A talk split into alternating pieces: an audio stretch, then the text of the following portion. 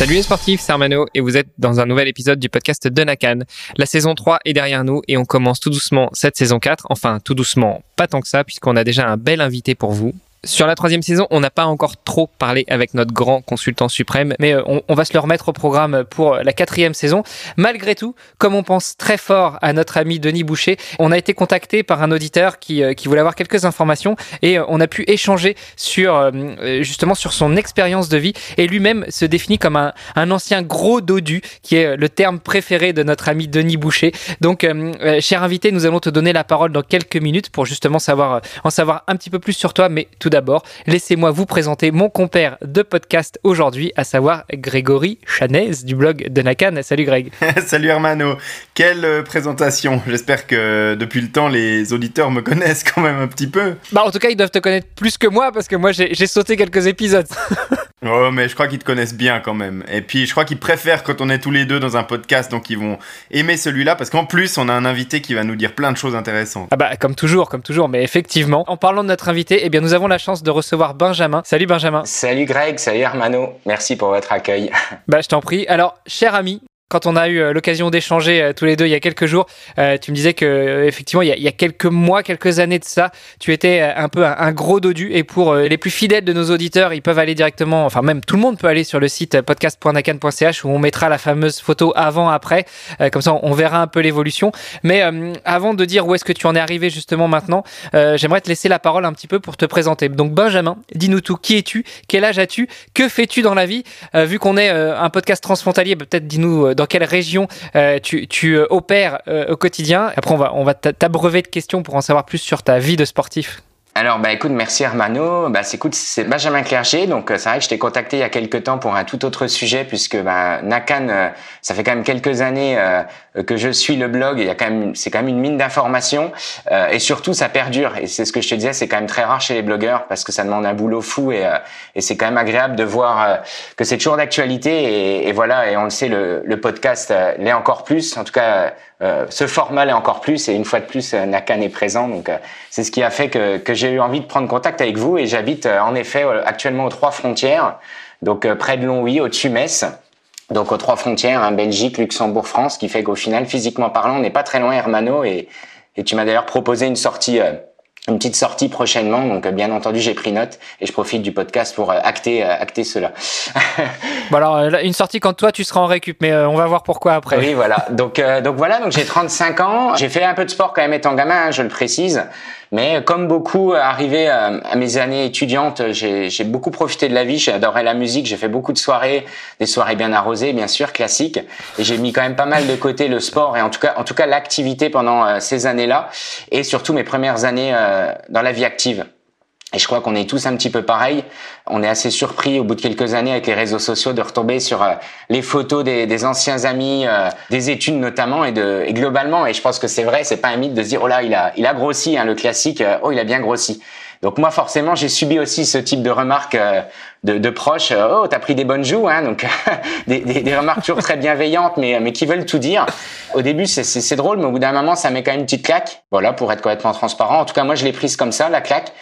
Et voilà, donc je sais pas si vous voulez euh, qu'on développe dès maintenant, mais en tout cas, euh, euh, moi j'ai une vraie prise de conscience. Euh, à un moment donné, j'avais, alors souvent c'est toujours très féminin genre de discours, mais euh, j'avais vraiment l'image, vous savez cette image, je sais pas si vous connaissez l'artiste Banksy, mais euh, il, a, il a un des pochoirs où on voit deux Américains qui sont dans une carriole en train de manger une glace et il y a le petit Africain devant qui tire la carriole. Et je sais pas pourquoi j'avais cette image un peu vraiment du grassouillet qui profite de la vie, puisque euh, dans la vie active, euh, voilà, on profite à tous les niveaux. Par contre, on prend vite de, du poids sans forcément s'en rendre compte, j'insiste. Et c'est souvent l'entourage, euh, en tout cas euh, l'entourage proche qui, euh, qui est honnête et qui balance la petite critique. Voilà, donc moi, ma prise de, de conscience. Donc voilà, après, euh, j'ai deux enfants en bas âge. J'ai une vie euh, assez active, plusieurs activités aussi euh, professionnelles. Et, euh, et donc voilà, donc on, on pourra développer un petit peu après euh, la suite, on va dire, euh, comment je suis arrivé un peu à une activité sportive beaucoup plus soutenue. Ouais, bah, effectivement, tu dis que tu as deux enfants en bas âge, donc euh, de toute façon, tes journées sont déjà bien rythmées, j'imagine. C'est ça. Et puis nous, on a fait un choix de vie. Euh, donc j'étais, beaucoup, comme beaucoup également, euh, très tourné carrière à mes débuts. Des petites déceptions euh, professionnelles, rien de bien grave, mais m'ont, m'ont en tout cas très vite ouvert les yeux aussi sur ce sujet. Alors, j'ai jamais de jugement hein, sur euh, chacun sa façon de vivre. Et d'ailleurs, je, dans une vie, je vois toutes les façons de vivre qu'on peut avoir dans, dans sa propre vie.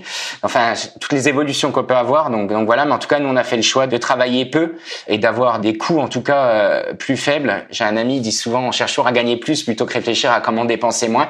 Donc voilà, on a une, une vie voilà dans un village euh, proche de l'autosuffisance. On a des animaux, euh, du potager et bien sûr tout ça, ça s'inscrit également euh, bah, dans un bien-être d'une part parce qu'on le sait, c'est important hein, sur nos sports d'endurance et d'autre part, euh, bah, au niveau de la nourriture, hein, je, on y viendra, mais automatiquement on a, on a accès quand même à des produits sains et surtout à moindre coût, surtout euh, quand on voit les prix flamber là ces derniers mois.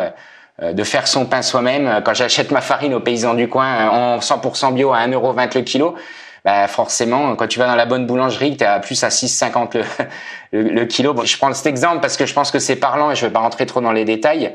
Mais euh, voilà, de faire son pain sur une année, ça représente quand même énormément de coûts, euh, de différence de coûts en tout cas. En tout cas, on t'a invité pas forcément pour parler de pain, on, on pourra en parler, mais, mais plutôt euh, pour parler euh, justement de, de deux petites baguettes qui se mettent en mouvement, à savoir euh, les deux petites jambes qui se mettent à, à courir.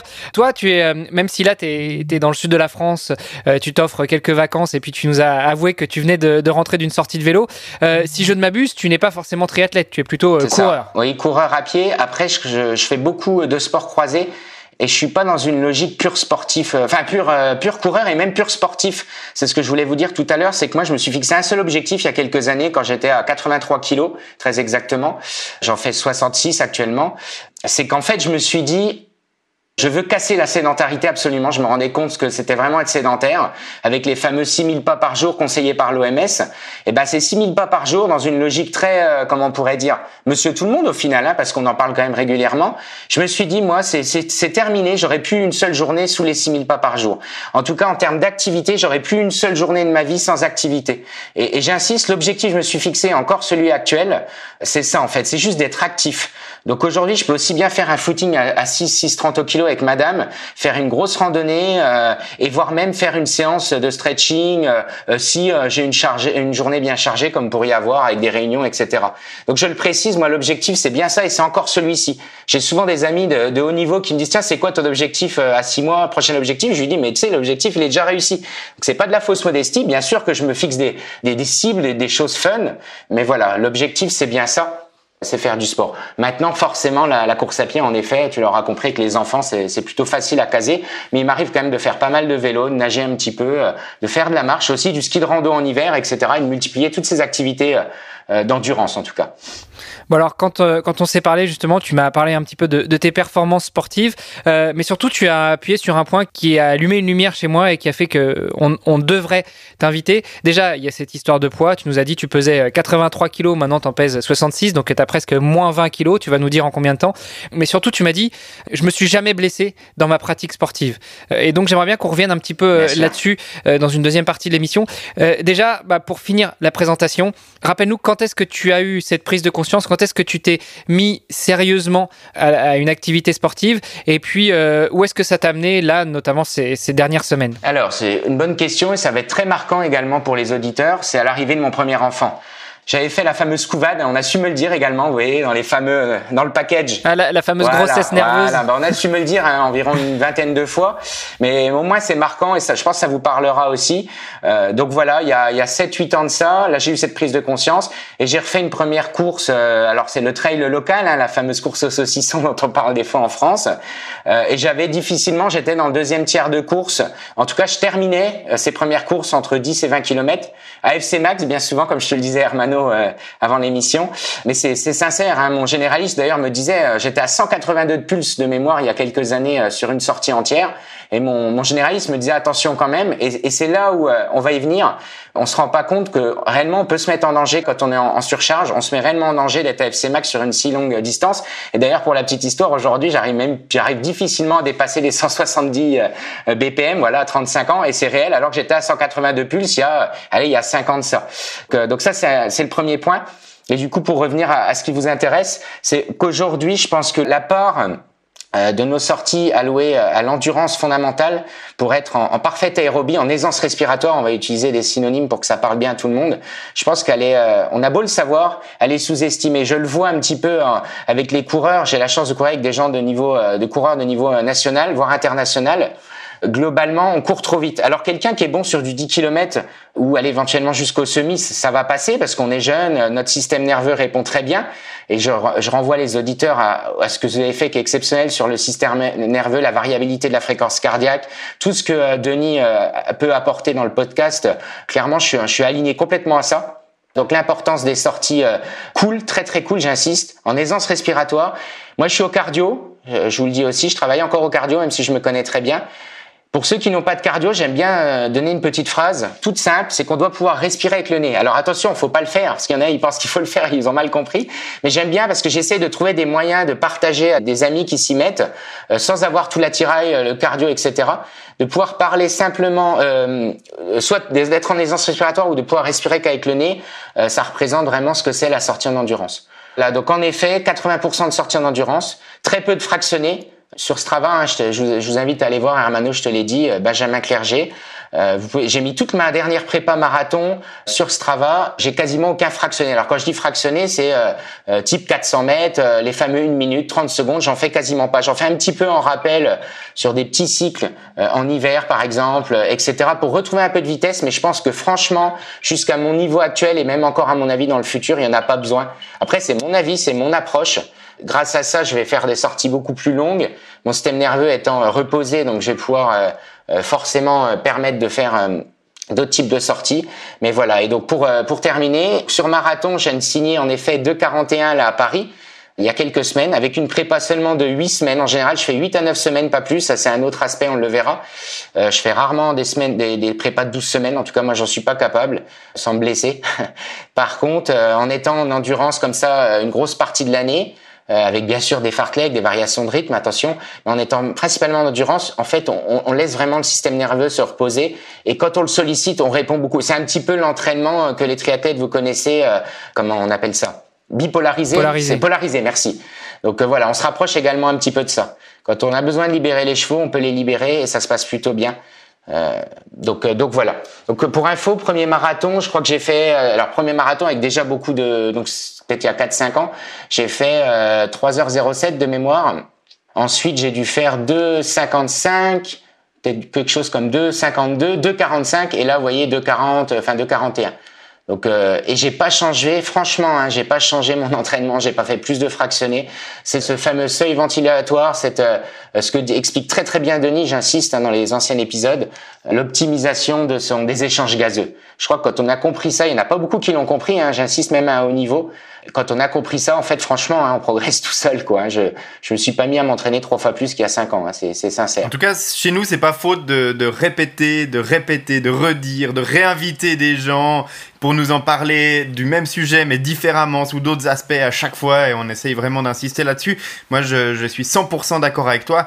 Euh, ce que j'aimerais dire quand même, euh, bah, j'ai, j'ai aussi quelques questions à, à poser sur le, le, la présentation que tu nous as faite jusqu'à maintenant, mais la, la première chose que j'aimerais dire, c'est que, euh, évidemment, n'importe qui ne peut pas euh, prétendre à courir trois heures ou moins sur marathon, même avec une prise de conscience, même avec euh, euh, le meilleur entraînement du monde. Voilà, il y a a priori chez toi des prédisposition génétique pour ça et puis une performance qui est là chez toi et, et qui n'est pas forcément là chez tout le monde. Par contre, tout le monde peut bénéficier et à n'importe quel âge d'une prise de conscience et puis de se mettre au sport avec les conseils que tu vas nous donner plus tard dans cet épisode. Et puis euh, peut-être pas aller chercher un deux quarante sur marathon, mais euh, d'aller chercher un temps euh, qu'on n'imagine pas faisable pour soi sur marathon quand même. Faut pas absolument se fixer de dire bon bah maintenant j'ai écouté le podcast, il y a un type, il a fait euh, trois heures ou moins sur le marathon donc je vais y aller aussi. Mais, mais ce sera possible de se mettre à n'importe quel âge à un marathon, euh, ce sera possible de le finir dans de bonnes conditions, avec un temps dont on sera fier, euh, mais voilà, ça, ça, c'est, c'est, pas, euh, c'est pas quelque chose d'anodin, et c'est quelque chose qui se prépare, mais, mais je pense que cette transition de, de sédentaire absolu vers le marathon, et je, n'importe qui, qui a pas de, de problème important euh, au niveau de la, de la musculo-squelettique ou autre, mais euh, voilà, peut y arriver. Après, je pense franchement, et c'est pas pour faire pour faire vendre ou quoi que ce soit, j'ai rien à vendre d'ailleurs. Aujourd'hui, moins de trois heures, c'est accessible à beaucoup plus de gens qu'on l'imagine. J'ai pris le pari euh, avec des amis. J'ai un, je travaille dans le sport. J'ai un, un ancien patron, je vais pas le citer, mais il se reconnaîtra, qui, est en, qui était en équipe de France d'aviron, qui m'a dit au bout d'un an, j'ai fait que le faire ralentir. C'est-à-dire qu'à ses sorties, j'ai fait que le faire ralentir. Et j'ai quand même beaucoup de, de retours d'expérience où les gens, au bout d'un an, me disent c'est hallucinant comme ma F C a baissé et comme j'ai progressé. Et je pense franchement, je dis pas pour deux quarante, mais je pense franchement que trois heures, c'est accessible à beaucoup plus de monde qu'on imagine. Après, euh, je suis peut-être un peu provoque. Je, voilà, je serais prêt à prendre le pari avec certains. Alors après, c'est plutôt une question de mobilisation, enfin d'investissement en temps. J'insiste pas en difficulté, en temps. Où là, je reconnais que euh, que là, c'est pas donné à tout le monde. Enfin, en tout cas, dans les dans les choix de vie, et cetera. C'est plus sur cet aspect. Mais physiologiquement, je pense qu'on y a accès. J'avais débattu parce que je suis un ancien blogueur euh, également. J'avais débattu avec un internaute parce que j'avais fait mon premier article en disant le marathon en, en trois heures, c'est facile. Donc euh, un article toujours un peu provoque. Et j'ai expliqué, et c'est réel actuellement, euh, entre trois heures, entre deux heures cinquante-deux et deux quarante, euh, et peut-être même entre trois heures et deux quarante, ma V M A elle a quasiment pas changé, voire pas changé. Et ça c'est réel. Je vous parle avec test d'effort à l'appui. Et ça il y en a qui ne le croient pas, qui disent que c'est pas possible. Je discutais avec un, po- un coach là récemment, euh, Mathieu Gandolfi pour pas le citer, qui est assez connu euh, dans nos coins, qui regardait dans ses outils, qui n'en revenait pas le pourcentage de seuil que j'étais capable de tenir sur marathon. En fait c'est c'est, c'est toujours pareil, c'est cette filière, ce pourcentage de V O deux qui augmente sans arrêt puisqu'on optimise ces échanges gazeux. Franchement, c'est bluffant. Euh, j'ai fait des grosses séances avec lui. Il a pas du tout le même niveau que moi en plein hiver. À la fin de la séance, il n'en revient pas parce que j'ai toujours le sentiment d'être relativement facile alors qu'il a un niveau supérieur. Mais c'est juste que le, le pourcentage de F C Max, j'arrive à être beaucoup plus haut que lui. Et euh, voilà, je referme cette parenthèse, mais permets-moi quand même de, de, de, de penser qu'il y en a beaucoup plus qu'on imagine qui pourraient faire trois heures au marathon. Oui, oui, oui. Alors ça, ça, je te rejoins. Tout le monde n'est pas capable de le faire, mais beaucoup plus de gens que... Que, que ce qu'on peut imaginer, euh, je suis tout à fait d'accord euh, avec toi. Et encore une fois, il va falloir passer par l'acceptation. Elle est très très difficile euh, du fait que pour courir un marathon en moins de trois heures, il faut courir l'essentiel de son entraînement à des allures qui sont situées entre voilà. neuf et onze kilomètres heure. Et ça... Eh ben, ça. ça va être très très compliqué à, à assimiler, même pour des gens qui font du marathon depuis des dizaines d'années, euh, même pour un néophyte qui va se dire je vais me mettre à m'entraîner pour le marathon, j'ai envie de le faire dans un bon temps, qu'est-ce qu'il va faire ? Il va partir en courant et en se mettant la misère. C'est pas comme ça que vous allez y arriver. C'est un message qui est long à faire passer. Mmh. On va y arriver, Hermano, hein ? On va y arriver. Ouais, on va y arriver. Hein. Mais, mais juste pour compléter, hein, euh, je me rappelle d'une chose qui m'a marqué quand on a enregistré avec Pierre Morat euh, l'avant-dernier épisode de la saison un, où Pierre Morat nous disait, mais même Eliud Kipchoge, donc rappelons-le pour ceux pour qui le nom ne parle pas, euh, le gars court un marathon en une heure cinquante-neuf minutes et cinquante-neuf secondes. Même Eliud Kipchoge fait énormément de sorties à six minutes au kilo. L'homme le plus rapide du monde, pour l'instant sur marathon, il court à six minutes au kilomètre. Donc euh, six minutes au kilomètre, ça fait dix kilomètres heure. Donc euh, si lui le fait, je vois pas pourquoi nous, communs des mortels, on le ferait pas aussi. Ouais, je crois que Pierre Morat disait qu'il tournait ses sorties d'endurance à douze kilomètres heure, hein, quand même. Mais euh, ça, ça fait du cinq minutes au kilomètre, mais, mais mis en rapport à la vitesse à laquelle il court sur un marathon, ça veut dire que quelqu'un qui compte courir son marathon à quatorze à quinze kilomètres heure devrait courir ses sorties d'endurance à quelque chose comme huit, entre huit et neuf kilomètres heure. Et personne fait ça, personne. Et on, et on parle bien de kilomètre heure, on parle pas de minutes par kilomètre. Hein. Non, non, non, non, ouais, mais c'est ça. Bon, euh, à huit ou neuf kilomètres heure, on, on est presque proche de, du, du même, euh, des mêmes valeurs en minutes par kilomètre. Mais, mais non, mais personne fait ça. Et, et effectivement, moi, quand je vais courir en endurance, je cours à, à, à, entre, entre cinq quarante-cinq et six minutes au kilomètre, mais mis en rapport avec ce que court Eliud Kipchoge. Eh ben, moi, je cours trop vite. Il y a, il y a, il y a, il y a des gens, moi, moi j'aime bien l'ancienne, euh, enfin, j'aime bien Serge Cottreau, je vous dis en toute transparence, son approche. Alors, il est un peu décrié des fois par, par la Fédé, justement, par le, par ce qui se dit euh, de manière générale. Et, et il l'explique. Et moi, je fais partie de ces gens qui pensent qu'aujourd'hui, on peut même remplacer les footings par de la marche active. Euh, j'insiste, j'en fais régulièrement. Enfin, clairement, enfin, je me suis, je m'amuse, moi, à prendre des paris comme ça. Le dernier euh, marathon, je te racontais, Hermano. Donc, j'avais fait deux quarante-cinq à Metz, hein. Je précise que Metz, c'est quand même euh, très difficile. Enfin, c'est pas, pas roulant. Euh, je me suis amusé à faire toute ma prépa en trail avec que du fartlek. Donc, je me suis amusé à garder ces fameux temps de maintien. Donc, garder le même temps de maintien que si tu faisais un, un neuf fois un kilomètre à trois trente au kilo, par exemple. Mais de me dire, voilà, je vais prendre ce temps de maintien euh, en résistance. Et par contre, je vais le faire au, au gré de mes envies en fartlek euh, sur une sortie dans les bois. Eh ben, je l'ai fait, j'ai réussi. Donc, parce que je travaille au cardio, ou en tout cas, je me connais, mais euh, je, je respecte cette filière. Et c'est encore un, un, quelque chose d'expérimental que je me suis amusé à faire et qui a, qui a fonctionné, hein, franchement. Pour boucler sur ce sujet-là, parce qu'on en a déjà longuement parlé avec Denis, on en a longuement parlé avec Benjamin qui était venu nous parler aussi, des, euh, comme tu l'as rappelé, de, de, de, de la variabilité cardiaque. Il y a un autre point vraiment qui m'avait marqué dans notre échange, comme tu l'as dit, c'est que tu t'es jamais blessé. Euh, donc pour reboucler sur ce qu'on disait tout à l'heure, un amateur, quelqu'un qui va se mettre euh, à la course à pied, ou même quelqu'un qui court déjà mais qui va se lancer dans son premier marathon, la première chose qu'il va faire, il va mettre des baskets et il va courir comme un bourrin. Euh, c'est pas pour critiquer, mais je crois qu'on l'a tous fait et, et on est encore nombreux à le faire. Toi, tu vantes les mérites de l'endurance fondamentale, comme d'autres et notamment comme Denis, euh, et le résultat c'est que non seulement tu progresses, mais en plus tu te blesses pas. Comment est-ce que tu orientes ton entraînement? Est-ce que tu t'entraînes tout seul? Est-ce que tu es accompagné? Est-ce que euh, même si tu es accompagné, tu ajustes tes entraînements? Comment est-ce que tu gères ça euh, et est-ce que ça a évolué depuis euh, tes débuts en course à pied? Alors déjà, si je me suis blessé quand j'étais un gros dodu, au bout de six mois. Donc euh, en fait, c'est pour donner de l'eau à ton, à ton moulin. Donc en effet, au début, euh, j'ai foncé, et cetera.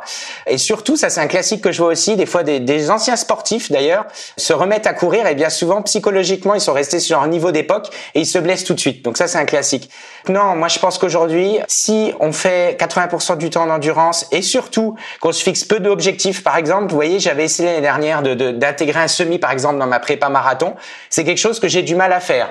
Aujourd'hui, j'ai du mal à imaginer qu'on puisse faire un semi déjà cool, en tempo, parce qu'aujourd'hui, on est quand même globalement, même si on fait attention, on tire quand même sur une course, hein, globalement. Donc aujourd'hui, c'est quelque chose que j'ai du mal à faire, parce que enchaîner la semaine qui suit à des, des semaines à cent bornes, cent dix, cent quinze, je suis monté à cent quinze bornes semaine, là, pour les premières fois, puisque encore l'année dernière, j'étais obligé de mettre une sortie vélo à la place d'un footing. Donc, tu vois, encore une petite précision. Euh, là, j'ai, j'ai pas changé mon temps d'entraînement, même si j'ai gagné cinq minutes sur un marathon. Par contre, j'ai réussi à mettre sans vraiment, vraiment sans avoir mal, naturellement, une sixième séance, euh, donc au lieu de cinq séances, six séances de course à pied. Donc, important, moins d'objectifs à l'année. Moi, j'ai deux, trois objectifs. Je fais beaucoup de trail. Donc, j'ai fait le marathon du Mont Blanc cette année au mois de juin. Je fais des belles coupures de régénération, comme en ce moment. Dans le temps, on parlait de quarante-deux jours pour récupérer d'un marathon. Ça, j'ai l'impression qu'on l'a complètement oublié. Aujourd'hui, je connais pas grand monde. Alors, c'est pas ne rien faire pendant quarante-deux jours. Mais moi, je suis déjà pendant dix jours où, cool, quoi. Je régénère, je mange beaucoup de, de, de légumes, je profite, je récupère, je commence à refaire des petits footings à six au kilo, même des fois six trente. Là, je suis en vacances, bah, je suis allé rouler avec madame, on était à dix-sept kilomètres heure euh, tranquillement. Je refais un tout petit peu d'intensité, des petits fartleks. Et c'est seulement au bout de trois semaines que je vais commencer à reprendre. Voilà. Et il m'est arrivé, encore une petite anecdote, quasiment tous les ans, je fais mon P R sur dix kilomètres, vous voyez, trois semaines après un marathon. Et ça, je trouve que c'est intéressant et ça fait réfléchir. Je fais mon P R sur dix kilomètres. Hein. Alors P R, c'est ouais, meilleur record, record personnel. personnel excusez-moi. Mais, mais c'est important, vous voyez, dans la réflexion. C'est qu'en fait, on, on, on nous dit que sans fractionner, on n'est pas rapide. En plus, j'en fais encore moins que, que la moyenne. Je fais un marathon, donc on est normalement un gros diesel, et c'est le cas, hein, clairement. Mais puisque je régénère pendant deux, trois semaines, bah, automatiquement, je régénère d'une énorme séance, en fait, qu'on s'est infligée. Et, et on a un laps de temps, comme ça, quelques semaines, et je sais que vous le, vous le comprendrez très bien. C'est la, la fameuse surcompensation. Voilà, ouais. Et, et c'est réel, hein, ce que je vous dis. Et je suis pas le seul à, dans cette approche à, à, à le constater. Et il y en a un qui disait, d'ailleurs, j'adore Benjamin Clerget de notre région, Hermano. Il a un peu la même approche, qui dit, qu'il continue de dire que le, l'endurance développe la vitesse. Et ça, c'est réel. Et on en, la boucle est bouclée, on en revient à ce qu'on disait.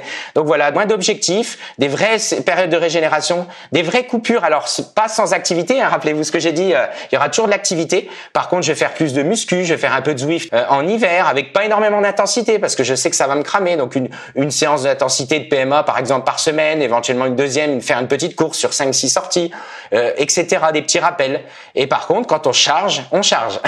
on charge, voilà. Ouais, c'est tout à fait juste. Mais moi, j'aimerais revenir sur le tout début de la discussion. Vas-y. Par rapport aux blessures, tu nous disais que tu te blessais très peu et euh, quand j'ai, j'écoute la manière dont tu parles euh, de ton entraînement, de ton mode de vie, euh, ça se comprend. Euh, si on reprend les phrases d'un de nos invités euh, qui est une sommité dans la, les connaissances en termes de blessures des coureurs, de soins des coureurs, c'est Blaise Dubois. Oui. Il, a, il est fondateur de la clinique du coureur. Il nous disait dans notre podcast quand on l'a invité, quatre-vingts pour cent des euh, coureurs qui se blessent, c'est dû à une mauvaise adaptation de la progression dans le stress de l'entraînement. C'est-à-dire qu'on augmente la charge d'entraînement trop rapidement ou de manière trop importante. quatre-vingts pour cent des blessures sont générés par ça. Donc, si vous suivez la progression d'autres invités dans le podcast, qui sont les, les deux fondatrices de V O deux Sport qu'on avait reçues juste après le lockdown du Covid, nous avaient dit, si vous reprenez une activité, n'augmentez pas euh, la charge d'entraînement, le volume ou l'intensité de plus de dix pour cent par semaine. Et, et c'est vraiment quelque chose qui est très important. Donc, si vous courez une semaine de reprise, vous allez faire deux sorties d'une heure, vous allez courir deux heures. Euh, la semaine suivante, mettez pas six heures d'entraînement parce que vous vous dites « Ah, ça s'est bien passé la semaine d'avant » parce que vous aurez largement dépassé les dix pour cent de, de progression. Vous allez vous blesser. Et donc, ça, c'est quatre-vingts pour cent des blessures pour le coureur. Après, si tu dis « Benjamin, et je suis très très content pour toi que ça se passe comme ça, que tu te blesses pas en course à pied », Euh, c'est très bien, mais le reste des vingt pour cent des blessures peut avoir une multitude de causes. Oui. Et chez certains coureurs, eh bien, malheureusement, la blessure, elle survient. Ça peut, on peut choisir des chaussures parfaites, on peut avoir une, une technique de course qui est parfaite. Il y a quand même des choses qui font qu'on peut se blesser. Alors, comme tu le disais, si on est en forme, qu'on a un poids de forme idéal, qu'on a euh, une technique de course qui est bonne et qu'on respecte la progression dans l'entraînement, eh bien, on réduit drastiquement quand même le risque de blessure. Et puis, je pense qu'on va en parler aussi un petit peu dans ce podcast, même si le temps commence déjà à un peu, mais euh, tu nous parlais au tout début de nutrition et puis de, de manger euh, sainement. Ça fait aussi une partie importante des risques de, de blessures qui sont diminués, parce qu'avoir une alimentation équilibrée, bah, c'est respecter son corps. Son corps, c'est son outil de travail pour la course à pied. Ouais, ouais, c'était un point que je voulais aborder, parce qu'effectivement, tu avais parlé aussi d'alimentation. Pendant qu'on enregistre, on est en visio et on doit sortir une bouteille d'eau minérale, très minérale. Euh, donc effectivement, on pourrait aborder ce point-là, qui est le point de l'alimentation. Toi, quand tu dis, euh, notamment dans ta phase de régénération, tu manges beaucoup de légumes. Est-ce que ça veut dire qu'au quotidien, tu es plutôt végétarien, t'es plutôt flexitarien, t'es plutôt quelqu'un qui, euh, qui a une, une alimentation euh, variée. Euh, alors j'aime pas dire équilibré, parce qu'on sait pas ce que ça veut dire équilibré. Euh, un végétarien, il a une alimentation équilibrée, pour autant qu'il respecte certaines bonnes habitudes alimentaires. Donc toi, comment est-ce que tu te places au niveau de ton alimentation, et surtout, quel lien tu fais entre ton alimentation et ta pratique sportive, voire même tes performances sportives? Parce qu'on pourrait tous bouffer des pâtes et du riz trois repas sur, sur quatre dans la journée. C'est pas pour autant que ce soit une alimentation hyper équilibrée. Non, non, bien sûr. Bien qu'on choisisse des pâtes ou du riz complet. Après, euh, il m'arrive régulièrement d'ouvrir une bouteille de vin, euh, de boire une bonne bière, et cetera. Donc euh, ça, ça, on pourra en parler également. Euh, juste par rapport à ce que tu as dit, Greg, juste avant, comment? Même si on fait de la régénération, j'insiste, je fais de l'activité tous les jours, hein, je le précise bien. Aujourd'hui, je fais des préparations qui sont très courtes, sur neuf semaines, ça surprend plus d'un. Par contre, euh, je garde toujours, on va dire, je passe, en moyenne, je suis à soixante kilomètres semaine, par exemple, au cours, sur l'année, et je vais monter à cent kilomètres semaine en prépa marathon. Donc, vous voyez, je pourrais pas descendre en dessous de soixante kilomètres semaine pour me permettre de monter à cent kilomètres semaine. Voilà. Juste une petite parenthèse, mais, mais sous l'impression que je donne de régénérer, régénérer, j'insiste, je peux faire mes quinze mille pas par jour, parce que je vais aller me balader, euh, là, cette semaine, en, en bord de mer, dans les cailloux, et cetera. Euh, voilà. Je, juste, je, je voulais quand même le préciser. Hein. Donc euh, voilà, c'est bien une histoire de système nerveux et d'intensité. C'est-à-dire que tout l'hiver, je suis capable de, de faire cinq à dix minutes d'intensité seulement par semaine. Voilà, mes, mes fameux rappels, c'est ça, hein, l'hiver. Hein. Si, tu, si vous me suivez un petit peu sur Strava, je, je l'explique. Je fais beaucoup de runs progressifs, c'est une fois semaine où je vais monter, je vais, je vais gérer vraiment chaque allure et je vais faire seulement cinq minutes à, à, au seuil à intensité par semaine. Voilà. Donc pour juste faire le rappel, et le jour où je sollicite euh, dans, lors d'une prépa le système nerveux, et ben là, là, il sera prêt et il répondra présent. Ensuite, pour revenir sur l'alimentation, alors euh, je, je mange de la viande. Euh, par contre, je mange de la viande de qualité. Moi, j'ai mes poules, j'ai mes lapins. Euh, comme je te le disais dans, dans la façon de vivre, euh, je, je suis pas quelqu'un de dogmatique. Hein. Je veux dire, aujourd'hui, je pense clairement qu'on mange trop de viande. Ça, c'est un avis, euh, mais on peut en manger. Euh, c'est quand même une source de protéines, euh, euh, surtout quand on y a accès comme ça, de façon rapide, euh, saine et peu coûteuse. Bah, clairement, je m'en prive pas. Par contre, il est clair, et on en a, vous vouliez en parler sur euh, ma prise de conscience.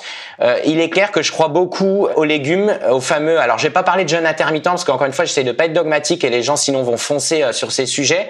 Par contre, il est clair qu'à mes débuts, j'ai vraiment compris une chose, c'est qu'on mangeait trop. Et je vous donne un exemple typique parce que euh, j'ai une compagne qui est alsacienne et qui aime bien, la, qui aime bien bien manger.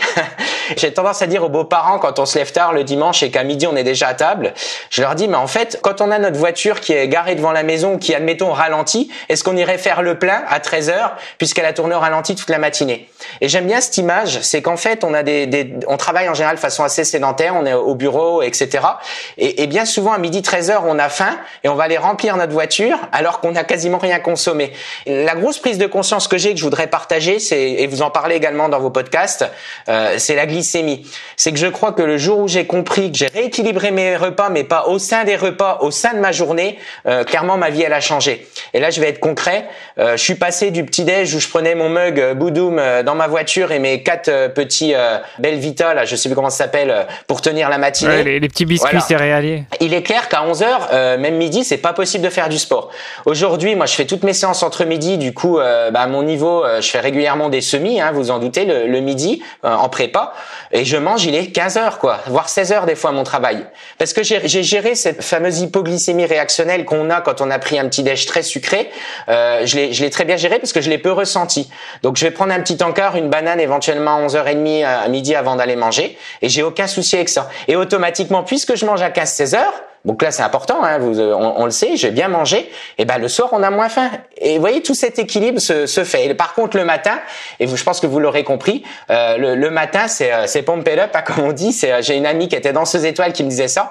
Mais le matin il faut se, littéralement se gaver. Moi je mange deux œufs tous les matins. D'ailleurs mes enfants c'est pareil, euh, deux œufs. Je mange de la protéine, je mange euh, parce que donc la protéine Achilles, vous le savez, vous en avez déjà parlé, euh, le fameux pic glycémique euh, de son muesli, de, de ce que vous voulez, même si on fait attention, il y a toujours un petit peu de sucre. Et, et j'insiste, le matin, c'est vraiment euh, énormément d'énergie pour pouvoir lisser ensuite toute la journée.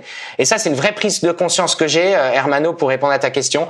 Et automatiquement, le soir, je, je crois beaucoup à l'adage, euh, le, le matin, c'est, c'est le repas du, du roi, je crois, le midi du prince et le soir du pauvre. Hein. En France, on dit beaucoup ça. Et ben en fait, c'est un peu le mode de vie que j'ai adopté qui a clairement changé complètement ma vie.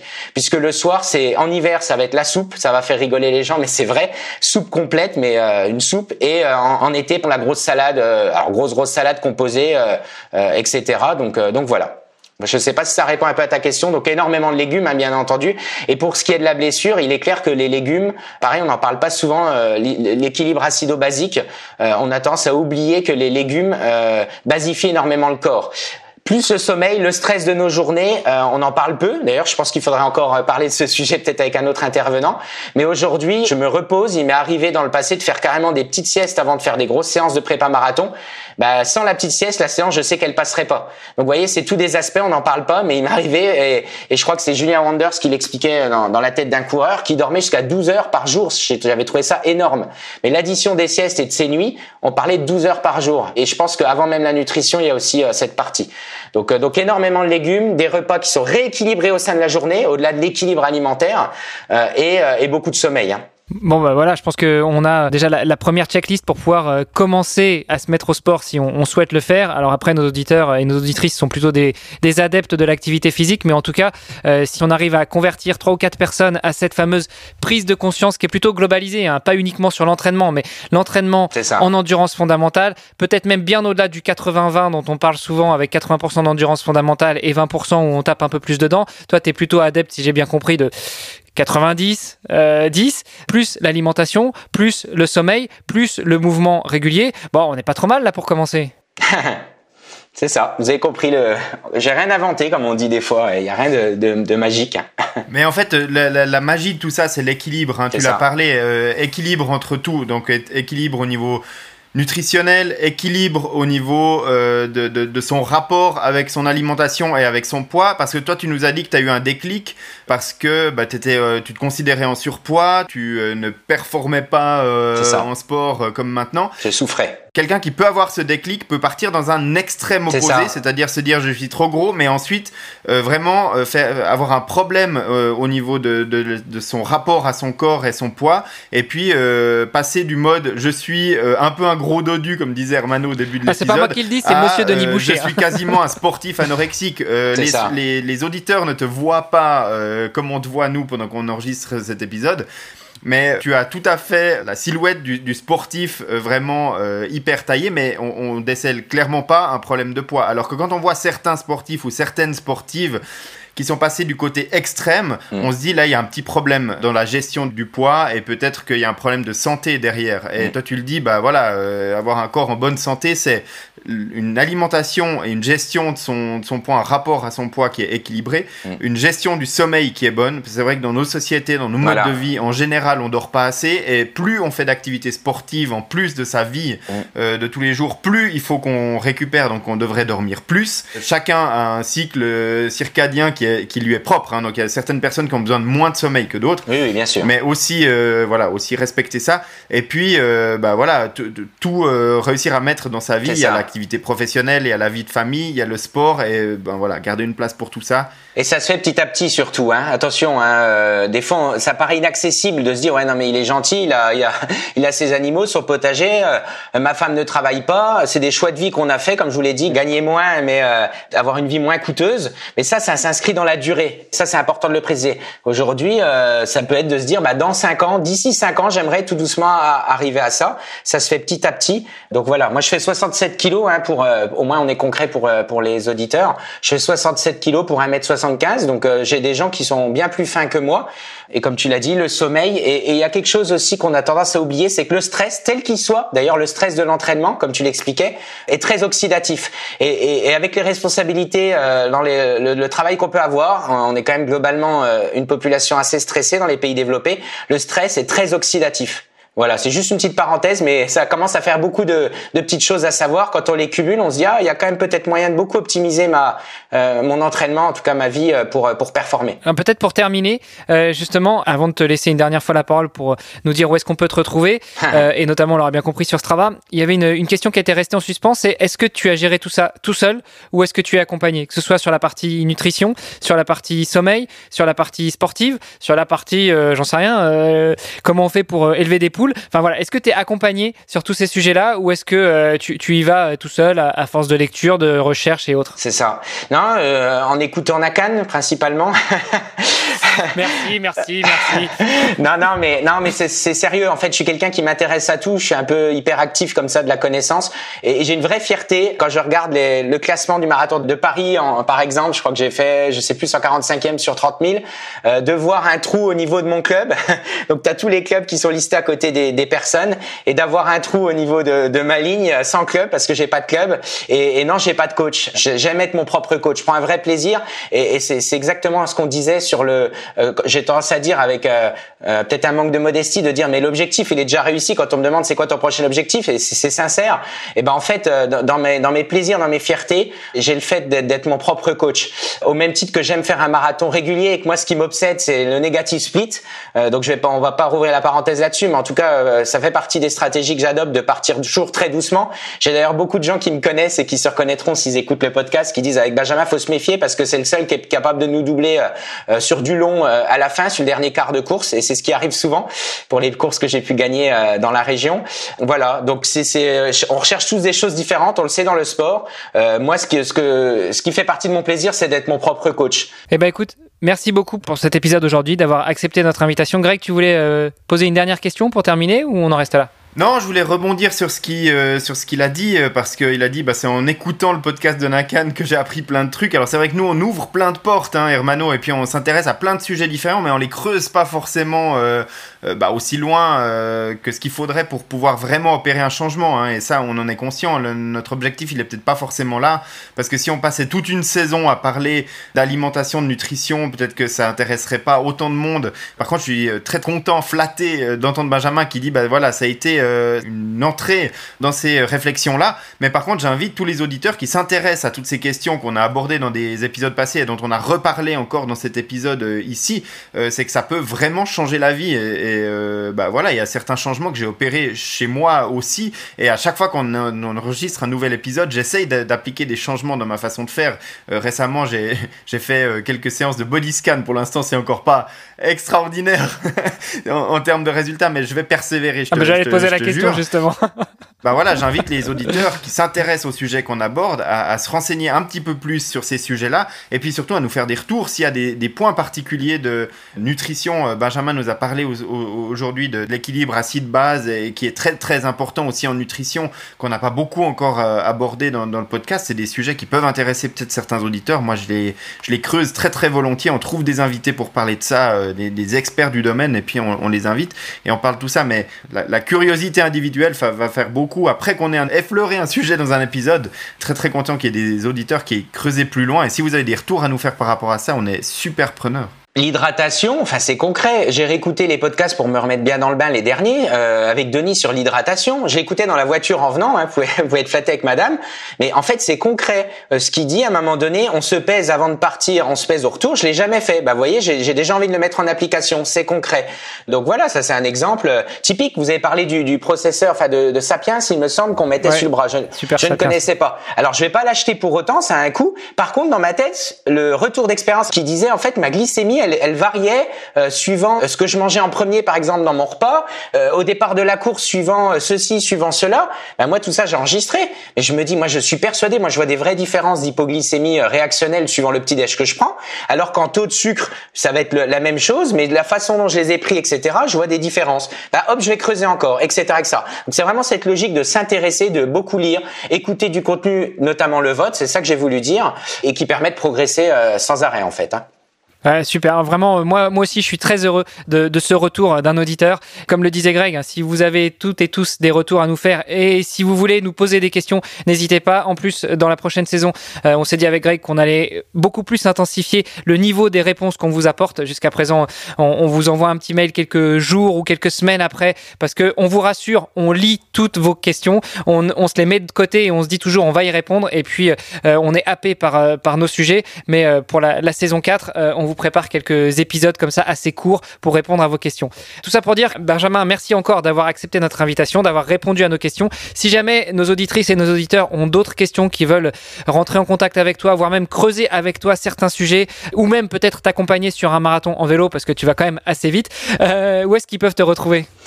Alors, bah sur Strava, en plus je mets toujours des petits comptes rendus de course, donc c'est Benjamin euh, Clerget de mémoire. Je n'ai pas encore trop de, de, de support, et cetera. J'ai simplement euh, Instagram Instagram éventuellement, je crois que je l'ai passé en public en plus le compte, donc c'est Oncle Ben avec deux N. Euh, vous verrez euh, mes poules, ma façon de vivre, et je dirais que j'ai au moins autant de fierté euh, dans la façon de vivre que, de, que mes performances, franchement. Euh, voilà, parce que c'est un travail de longue haleine pour le coup, et, et ça fonctionne. Voilà, on, on est en train de le vivre. Donc, euh, donc voilà, et, euh, et c'est à peu près tout. C'est à peu près tout. Bah, on mettra tout ça en lien dans les notes de l'épisode, et puis. Euh... On, on se réjouit de suivre tes futurs exploits sur ces, sur ces médias-là. Ça marche. Et puis euh, moi, je me réjouis d'aller fouler un petit peu le sol mosellan avec toi dans, dans quelques jours. J'espère quand tu seras revenu du, du soleil du sud. Messieurs, merci beaucoup pour merci. Euh, votre temps aujourd'hui. Je vous souhaite une très agréable fin de journée, une très bonne fin de semaine. Chères auditrices, chers auditeurs également. Euh, n'oubliez pas d'aller nous laisser un petit commentaire sur Apple Podcast, si possible, avec une note cinq étoiles. Ça nous permet de progresser et puis surtout, ça nous permet de nous rendre encore plus visibles et donc peut-être d'éveiller certaines consciences comme on a pu y contribuer avec Benjamin. Bonne journée et à bientôt. Merci. À bientôt.